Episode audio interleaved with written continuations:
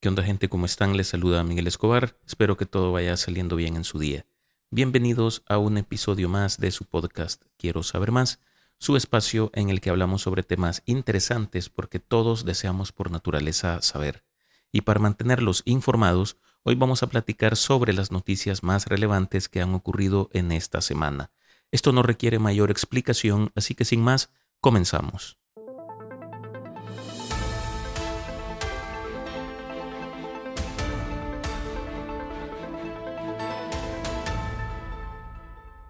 Población carcelaria en América Latina creció un 70% en los últimos 20 años. El Observatorio del Sistema Penal y los Derechos Humanos informó en el marco de un foro que el incremento cuantitativo de la población penitenciaria no se debe únicamente a un aumento en la comisión de delitos, sino a una serie de reformas penales y procesales como uno de los factores clave. América Latina ha enfrentado en las últimas décadas un fuerte aumento en su población carcelaria. Datos de la Oficina de Naciones Unidas contra la Droga y el Delito muestran que la tasa de personas privadas de libertad por cada 100.000 habitantes en 2021 fue de 1.8 para un aumento casi de un 70% en las últimas dos décadas. Sostienen que una parte considerable de la población penitenciaria sucede como consecuencia directa de la aplicación de reformas criminales que han sido utilizadas por los gobiernos como herramientas electorales, presentándolas como solución al alza de criminalidad en los países de la región.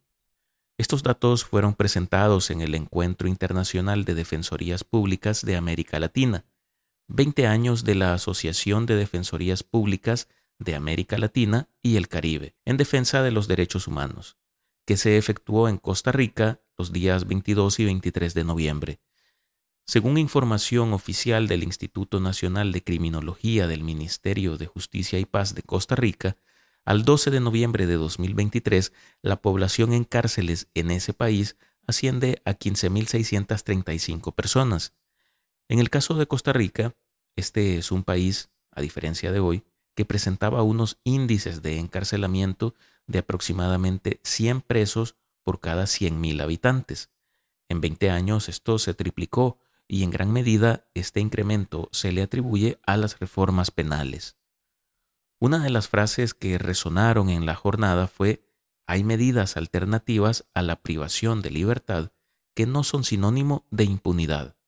Los expertos añadieron que tanto Costa Rica como los países de la región deben trabajar en un cambio cultural y educacional para iniciar una transformación, así como desarrollar una nueva pedagogía para aplicar las sanciones que no solamente sean la cárcel, sino uso de tobilleras, arrestos domiciliarios con privación de salida, firmar cada cierto tiempo en una sede judicial, inhabilitaciones o prohibiciones para ejercer cargos, entre otros. Por su parte, el director de la Defensa Pública de Costa Rica, Juan Carlos Pérez Murillo, afirmó que las autoridades también deben trabajar de manera conjunta en programas de prevención del delito y reconstrucción para reinsertar en la sociedad a las personas condenadas por delitos. Este es un tema que será siempre polémico si tomamos en consideración el tipo de criminalidad que predomina en América Latina, y antes de que vayan a saltar algunos por ahí, es cierto que en su mayoría son los menos favorecidos económicamente hablando quienes engrosan las filas del crimen organizado y por ende de los sistemas penitenciarios. Pero esto no puede ser una excusa para criticar la utilización de instrumentos jurídicos orientados a combatir de forma eficaz a las formas de delincuencia más violentas.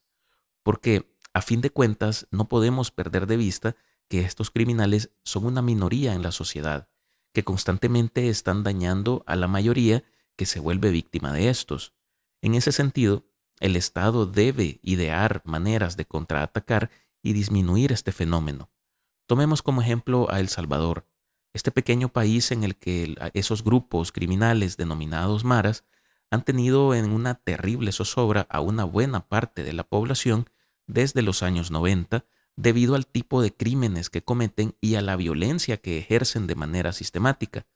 Estos sujetos eh, han llegado al punto de quemar autobuses con personas en su interior, personas que murieron calcinadas, han masacrado trabajadores solo para hacer quedar mal a la pandilla contraria. Han ordenado paros de labores en sectores como transporte público de manera general en todo el país, esto para obligar a que estas personas accedan al pago de extorsiones. Y el año pasado, en un solo fin de semana, asesinaron a casi un centenar de personas con el único objetivo de presionar al gobierno para que éste flexibilizara las condiciones en que guardan prisión los miembros de las maras. En este contexto, algo tenía que hacer el gobierno para restablecer ese orden, aunque fuera de manera progresiva.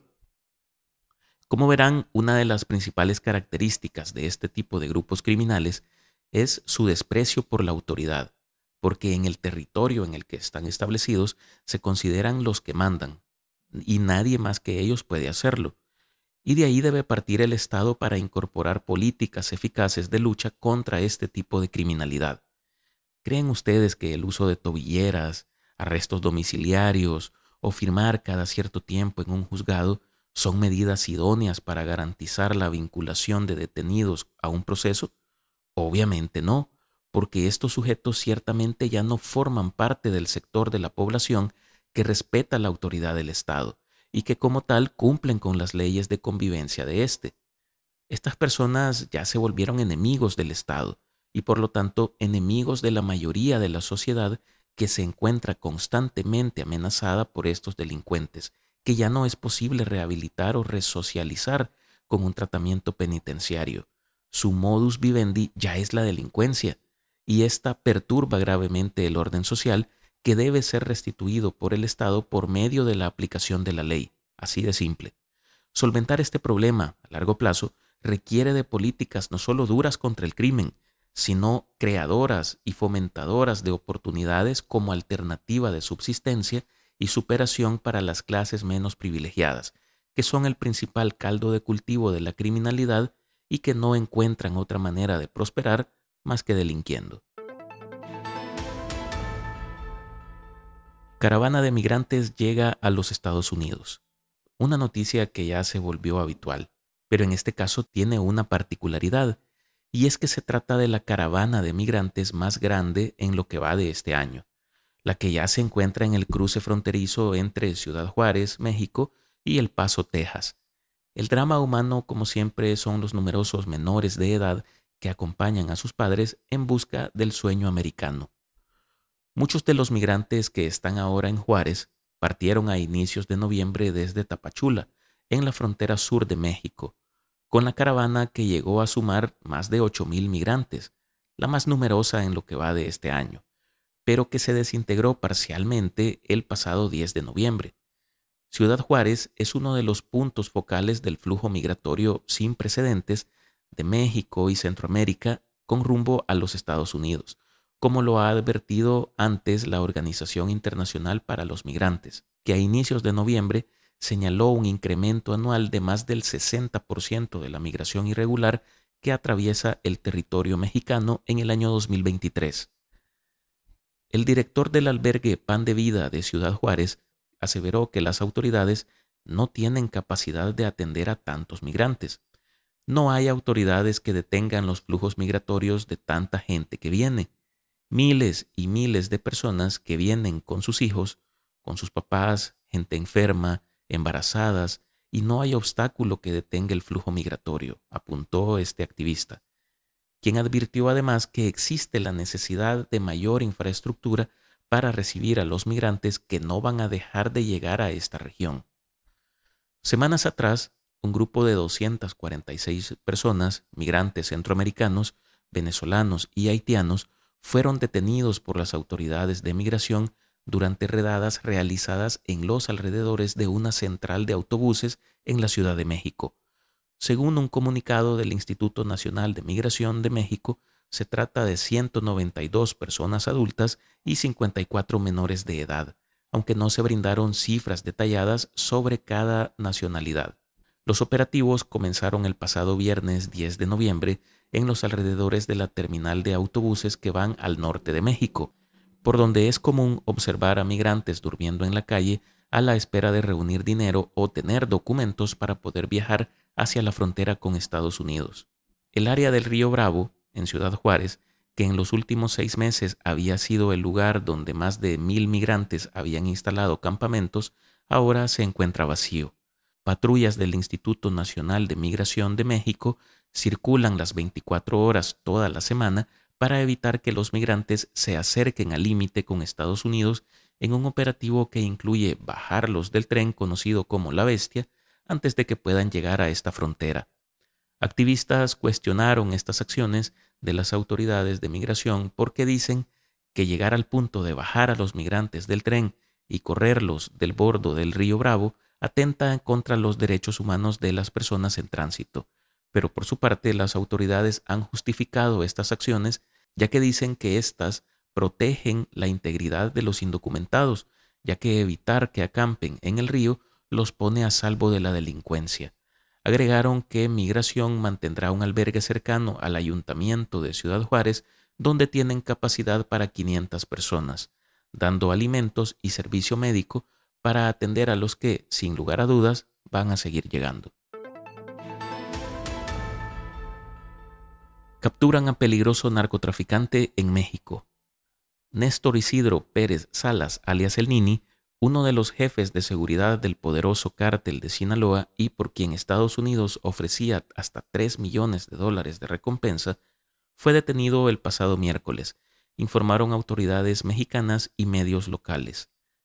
Pérez Salas fue capturado en horas de la tarde del pasado miércoles 22 de noviembre, según el Registro Nacional de Personas Detenidas, tras un fuerte operativo de la Guardia Nacional en Culiacán, capital del estado de Sinaloa donde se desplegaron helicópteros y personal en tierra, según informaron medios mexicanos. Washington acusa al Nini de ser líder de seguridad de los Chapitos y de traficar, como parte del cártel de Sinaloa, masivos flujos de fentanilo, una droga que mató a decenas de miles de estadounidenses en 2022 y cuyo combate considera un desafío mundial. Según la Agencia Antidrogas de los Estados Unidos, el cártel de Sinaloa es responsable en gran medida del tráfico de fentanilo hacia ese país en los últimos años. La detención del Nini ocurre un mes después de que México y Estados Unidos acordaron redoblar esfuerzos contra el tráfico de este opioide sintético. El Departamento de Estado norteamericano asegura que Pérez Salas trabaja directamente para el principal lugarteniente de Iván Archibaldo Guzmán Salazar, uno de los hijos del encarcelado Joaquín El Chapo Guzmán y actual jefe del cártel de Sinaloa junto a Ismael El Mayo Zambada, uno de los fundadores de esta organización. El detenido es señalado también como uno de los comandantes de los Ninis, un grupo armado particularmente violento encargado de resguardar a los hijos del Chapo, según el Departamento de Estado norteamericano. En abril pasado, una corte federal del sur de Nueva York acusó al Nini de conspiración para la importación y tráfico de fentanilo, así como por posesión de ametralladoras y otros dispositivos destructivos, agregó la dependencia estadounidense. Aunque la cooperación de Washington es prioritaria y constante, el gobierno de México insiste en que ni el fentanilo ni sus insumos se fabrican en su territorio. Admite, sin embargo, que los narcotraficantes mexicanos compran el opioide para mezclarlo con otros alucinógenos. En septiembre pasado, México extraditó hacia Estados Unidos a Ovidio Guzmán, otro de los hijos del Chapo, y líder de la organización criminal, un gesto que fue agradecido por las autoridades norteamericanas. Sin embargo, se informó el pasado jueves que una jueza mexicana paralizó cualquier intento por extraditar de inmediato hacia los Estados Unidos a Néstor Isidro Pérez Salas. De acuerdo con los registros judiciales, la titular del juzgado cuarto de distrito en materia penal de la Ciudad de México concedió una suspensión de oficio a fin de que ninguna autoridad ministerial ejecute cualquier orden de extradición o deportación de forma inmediata. Medios locales informaron que, por disposición de un juez federal, el Nini deberá permanecer 60 días en detención provisional en el penal del Altiplano, un plazo que también tendrá Estados Unidos para poder seguir tramitando el pedido formal de extradición y el expediente con el cual pretende juzgarlo por cargos de narcotráfico. Colombia paga por error el triple de sueldo a funcionarios de gobierno. Sí, escucharon bien. El Ministerio de Hacienda colombiano pagó este viernes, supuestamente por equivocación, hasta tres veces el salario correspondiente al mes de noviembre de empleados de al menos tres ministerios y otras entidades públicas, así como proveedores del Estado. Varios ministros y ministerios del país han hecho un llamado en sus redes sociales para que sus funcionarios verifiquen el monto que les fue abonado, instándolos a ser prudentes en el manejo de los recursos que excedan la cantidad que les corresponde. Según el Ministerio de Hacienda, las primeras investigaciones indican que el error, como le están llamando, se debió a una falla en el sistema integrado de información financiera, por lo que ahora se está trabajando para tratar de recuperar el dinero. Por lo que no se hicieron esperar los mensajes de texto, correos electrónicos, notificaciones por diferentes medios de mensajería, para que las personas no hicieran uso del dinero extra y que lo devolvieran cuando se les indicara. Y fueron muchos los mensajes que empezaron a viralizarse y a compartirse a través de redes sociales por los trabajadores, periodistas y cuentas de todo tipo en las que se comprobaba este grave error, porque ciertamente, ¿cómo puede ser posible que se cometan este tipo de errores en el manejo de fondos públicos? Con este dato vamos a finalizar este episodio, no sin antes agradecerles por escucharme y pedirles que se suscriban, califiquen y compartan este podcast en su plataforma preferida o con sus amigos, familiares, compañeros o con quien ustedes deseen. Los invito a que me sigan en Instagram y en X como Miguel Escobar. Nos escuchamos la próxima semana con un nuevo resumen de noticias. Me despido deseándoles como siempre lo mejor. Cuídense y hasta pronto.